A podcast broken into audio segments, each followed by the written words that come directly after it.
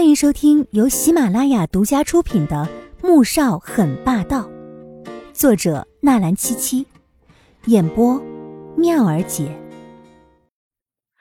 第五百七十三集，你来找我，到底有什么事？黄天雪忍着心头的不耐，继续问道。林宝芝被打断，心中不悦，却还是笑着，一脸亲热的抓着他的手。将自己目的说了出来。哎，阿雪啊，你快结婚了吧？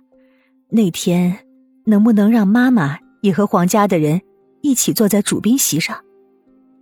听到这句话，黄天雪差点笑了出来。你想做主宾席？他挑眉，声音已经透着一丝冷意。哎，当然呢，我是你亲生母亲，女儿出嫁当然要做主宾席的。否则你不是很没面子吗？林宝之一副理所当然的神情，这令黄天雪和黄天武都震惊了。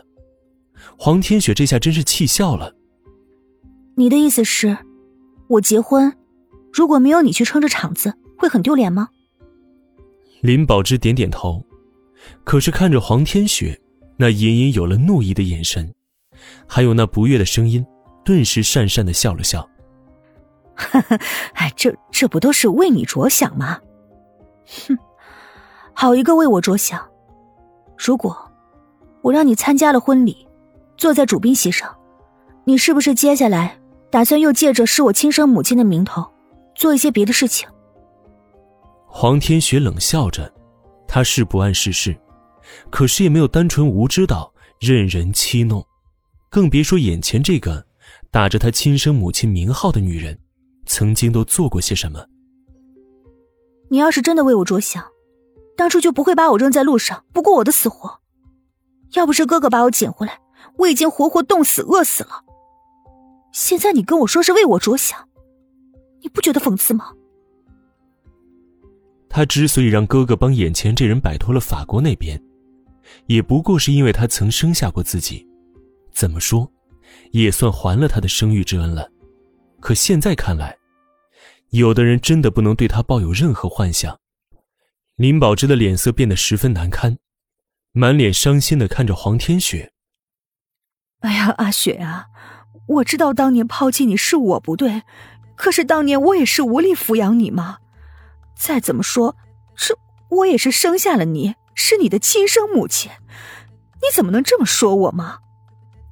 说完之后，又看向了旁边的黄天武。露出了一副悲痛欲绝的神情。哎，这位小姐，你快来评评理啊！哪个当母亲的不希望自己的孩子好？可是我女儿啊，现在她嫌弃我无权无势，她就不想认我。黄天武张大嘴，一副见鬼的神情。他今天总算是见到了。阿雪，是我错了。他抱歉的看向黄天雪，心想：无论是谁有这种母亲。都得被气死吧！黄天雪的心里不好受，虽然她痛恨、讨厌眼前这个人，可毕竟是自己的亲生母亲。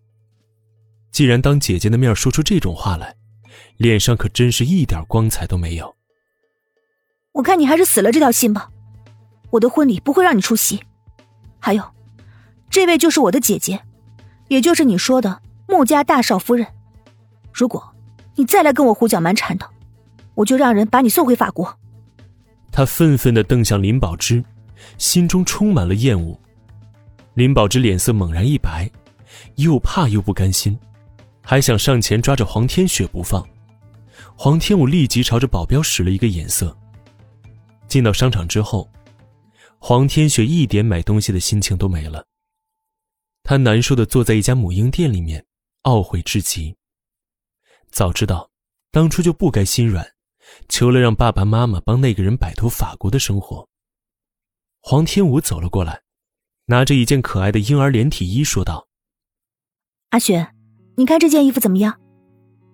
黄天雪勉强的笑了笑：“